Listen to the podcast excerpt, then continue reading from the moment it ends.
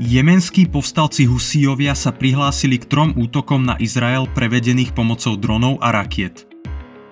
Nemecko usporiadalo konferenciu venovanú rozšíreniu Európskej únie. Zišli sa na nej ministri zahraničia členských štátov a potenciálnych členov. Ruská Wagnerová skupina pod novým vedením Pavla Prigožina obnovila rekrutačný proces. Austrálsky premiér Anthony Albanese zahájil prelomovú návštevu Číny, ktorá môže byť východiskovým bodom pre zlepšenie napätých vzťahov. Na tieto a ďalšie novinky z uplynulého týždňa sa môžete tešiť v tejto epizóde podcastu Brief. Moje meno je Erik Kobiliak a vy počúvate podcast Brief, týždenný prehľad aktuálneho diania vo svete bezpečnosti. Podcast Brief vzniká pod lavičkou československého portálu o bezpečnosti Security Outlines – Teraz sa poďme pozrieť na to, čo sa v uplynulom týždni stalo. Blízky východ a Severná Afrika Jemenskí povstalci Husíjovia sa v útorok prihlásili k trom útokom na Izrael, prevedených pomocou dronov a rakiet. Zaviazali sa tiež k vojenskej podpore Palestíny. Rebelovia tak priblížili svojho hlavného sponzora Irán k prebiehajúcej vojne v Gaze a zvýšili riziko vypuknutia regionálneho konfliktu. Saudská Arábia teraz čelí dileme, či má rakety lietajúce cez jej územie zneškodňovať. Tým by totiž mohla ohroziť nedávne výsledky vyjednávania s Husíjami, potenciálne smerujúce k deeskalácii jemenskej občianskej vojny. Euroatlantický priestor Nemecko usporiadalo konferenciu venovanú rozšíreniu Európskej únie, na ktorej sa zišli ministri zahraničia členských štátov a potenciálnych nových členov. Nemecká ministerka zahraničia Annalena Baerbock uviedla, že rozšírenie bloku na krajiny Západného Balkánu, Gruzínska či Ukrajiny je geopolitická nutnosť. Taktiež bol predstavený detailný plán na pristúpenie členov, ktorý by krajinám už pred ich vstupom do Európskej únie udelil určité práva, akými je napríklad pozorovateľský status pri jednaniach. Baerbock takisto vyjadrila istotu nad tým, že Európska rada na svojom decembrovom samite podporí započatie vyjednávania o členstve Ukrajiny v EÚ. Americká snemovňa reprezentantov podporila finančnú pomoc pre Izrael v hodnote takmer 15 miliárd dolárov. V legislatíve však nie je zahrnutá žiadna čiastka pre Ukrajinu, čo je jedným z dôvodov, prečo pravdepodobne neprejde ďalej a dôjde k jej zadržaniu. Prezident Joe Biden vyzval kongres, aby pomoc pre Izrael a Ukrajinu zahrnul do jedného balíčku a varoval, že finančná pomoc pre Kiev je v ohrození kvôli nedostatku financií. S novým radikálnym predsedom Mikeom Johnsonom však republikánmi ovládaná snebovňa reprezentantov nie je príliš naklonená podpore Ukrajiny. Južná Ázia Počas sobotného prepadnutia leteckej základne v Panžábe bolo zabitých 9 islamistických útočníkov.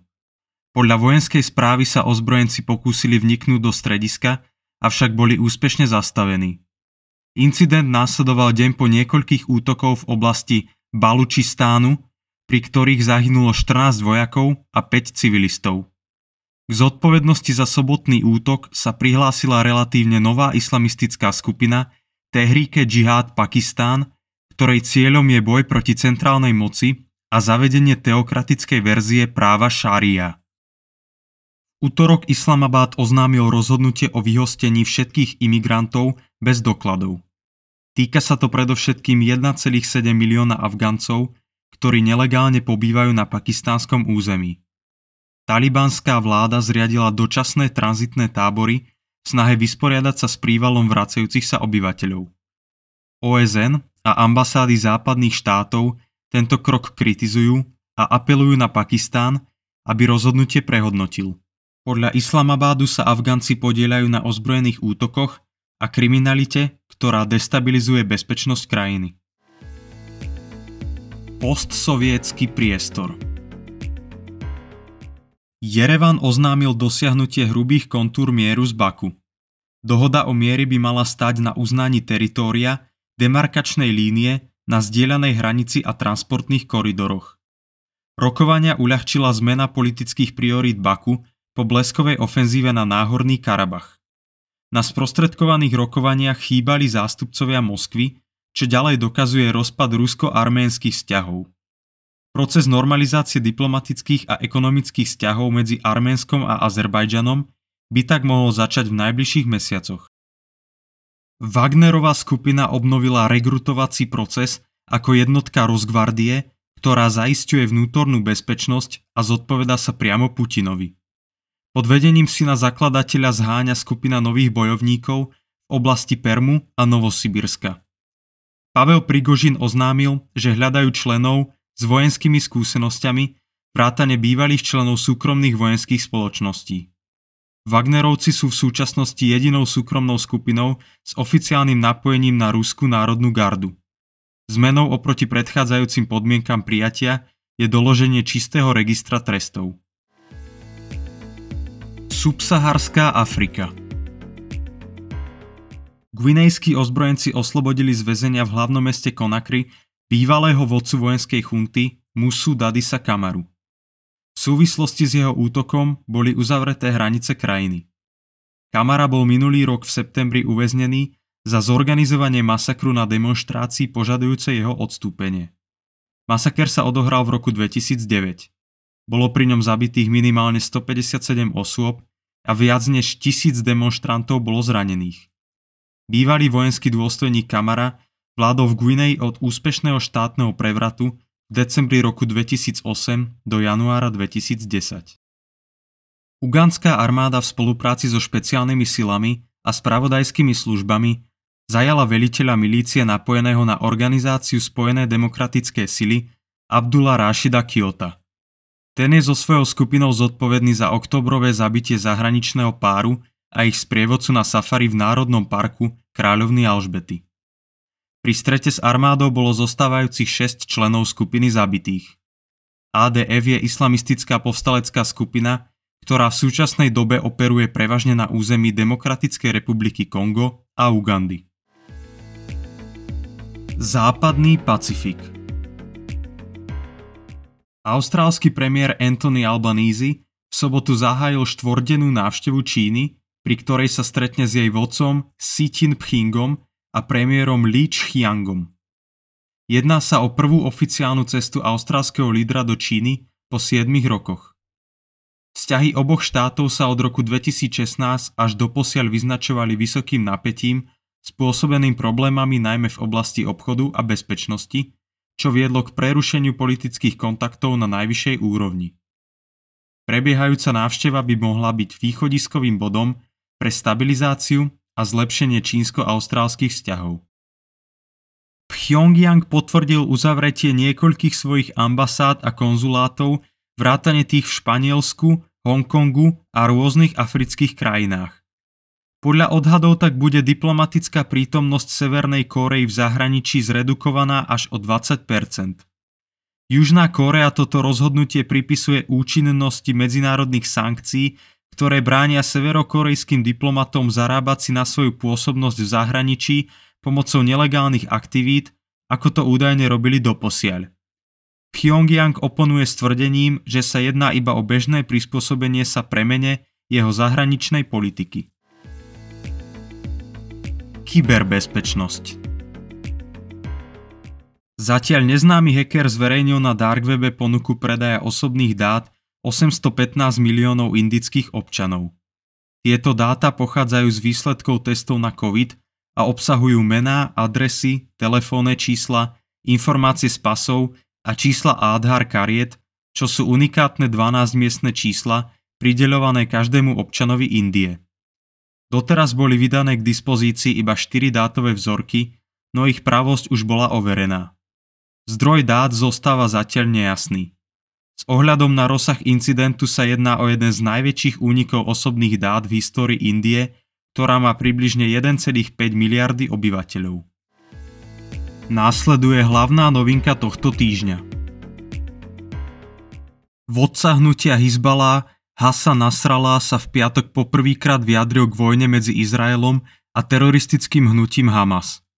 Oktobrový teroristický útok Hamasu na Izrael vo svojom prejave ocenil, avšak zdôraznil, že akcia bola výhradne palestínska. Akúkoľvek spoluzodpovednosť za tento čin tak odmietol. Očakávané oznámenie ďalších krokov Hizbaláhu však neprišlo. Hizbalá už predtým zintenzívnil cezhraničné útoky, čím prinútil Izrael, aby na sever krajiny presunul svoje jednotky. Úplný vstup do vojny by Izraelu výrazne skomplikoval postup v pásme Gazy. Dianie v krajine nám priblíži Michaela Mildorfová, členka redakcie Security Outlines. Michaela, čo prinieslo vyjadrenie hlavy militantnej organizácie Hizbala v rámci konfliktu medzi Izraelom a hnutím Hamas? Čom je tento prejav kľúčový? Pátek byl zveřejněn očekávaný projev šéfa libanonské teroristické islámské organizace Hezbalah Hasana Nasrallah. Nasrallah je militantní antisionista, který neuznává stát Izrael. Jedním z hlavních záměrů organizace Hezbalah je Izrael zničit. Takže se čekalo, do jaké míry se vojenské křídlo Hezbaláhu, které je dlouhodobě považováno za poměrně efektivní, přidá na stranu organizace Hamas což potvrdil i Nasrallah projev, v němž ocenil úspěchy představitelů Hamásu v souvislosti s říjnovým útokem. Nicméně odmítl odpovědnost za útoky či jakékoliv znalosti o jejich přípravách a plánech. Projev dočasně zmírnil obavy libanonské populace z eskalace střetů mezi Hezbaláhem a izraelskou armádou. Země se dlouhodobě zmítá v důsledcích ekonomické krize a vnitropolitických problémech. Ačkoliv k násilí dochází, hlavní střety se Spaláhem se odehrávají především na hranicích Izraele a Libanonu a jsou zatím poměrně omezené. Obě strany se údajně vyhýbají eskalaci. Otevření další fronty na hranicích Izraele a Libanonu by ohrozilo koncentraci, s jakou se momentálně izraelská armáda soustředí na komplikovaný boj s Hamásem v oblasti pásma Gazy. Hamas přitom dlouhodobě vyzývá své spojence, aby se přidali do útoku. Pravděpodobně panovaly i výraznější očekávání, že v tomto konfliktu nebude Hamás bojovat sám, ale že se podaří více sjednotit proti izraelský odpor. Na Sralách však vyjádřením podpory Hamásu a kontinuálními útoky omezeného rozsahu nechal prostor pro spekulace o možné eskalaci do budoucna. Aká bola reakcia ostatných aktérov na oficiálne stanovisko Hizbaláhu? Konflikt militantní organizace Hamas s Izraelem, který odstartoval teroristický útok ze 7. října, je vnímán jako značné riziko pro křehké regionální uspořádání. Obecně panují obavy z rozšíření konfliktu v rámci regionu, takže poměrně distancovaná reakce šéfa Hezbaláhu byla vítána řadou aktérů. Hezbalah má značnou podporu v regionu a je klíčový i v kontextu reakcí dalších proiránských milic, které působí na území okolních států a v případě vojenské eskalace by se pravděpodobně přidali. Riziko rozšíření konfliktu panuje především v souvislostech s těmito nestátními aktéry. Značná část arabského světa je v otázce životních podmínek palestinců a obecně otázky svobodné Palestiny velmi angažovaná. To bylo patrné i při formulování návrhu rezoluce vydané Organizací spojených národů minulý týden. Jejími autory bylo právě 22 arabských zemí, které podpořily humanitární příměří. Řada zástupců arabských zemí vyjádřila určitý pocit nespravedlnosti ze strany Západu, který dle nich straní Izraele a nebere v úvahu dopady konfliktu na běžné Palestince. Tento sentiment, který rezonuje arabskými zeměmi, obecně tradičními zastánci svobodného palestinského státu, je hrozbou pro další budoucí pokusy o stabilizaci vztahů mezi arabskými zeměmi a Izraelem, na čemž země s podporou Spojených států amerických dlouhodobě pracovaly. Názory mezi arabskými zeměmi na podporu palestinců, kteří jsou v současnosti zasaženy důsledky války Izraele a Hamásu, ale není zcela jednotný. Příkladem bylo vyjádření saudského prince bin Musaida, který skritizoval tzv. osu odporu uskupení státních i nestátních aktérů v čele s Iránem. Toto neformální uskupení má dle něj za cíl v regionu implementovat agendu Iránu. Aká je rola ďalších aktérov v tomto konflikte? A hrozí eskalácia aj z iných smerov? V současnosti jsou jako největší riziko vnímány zejména pro iránské milice, které se vyskytují na území Iráku, Jemenu. Vládní síly Sýrie a zmíněný Hezbalách, který vede momentálně omezené útoky. Husíští povstalci oznámili, že opakovaně zaútočili na Izrael pomocí dronů a střel a pohrozili, že budou útoky opakovat.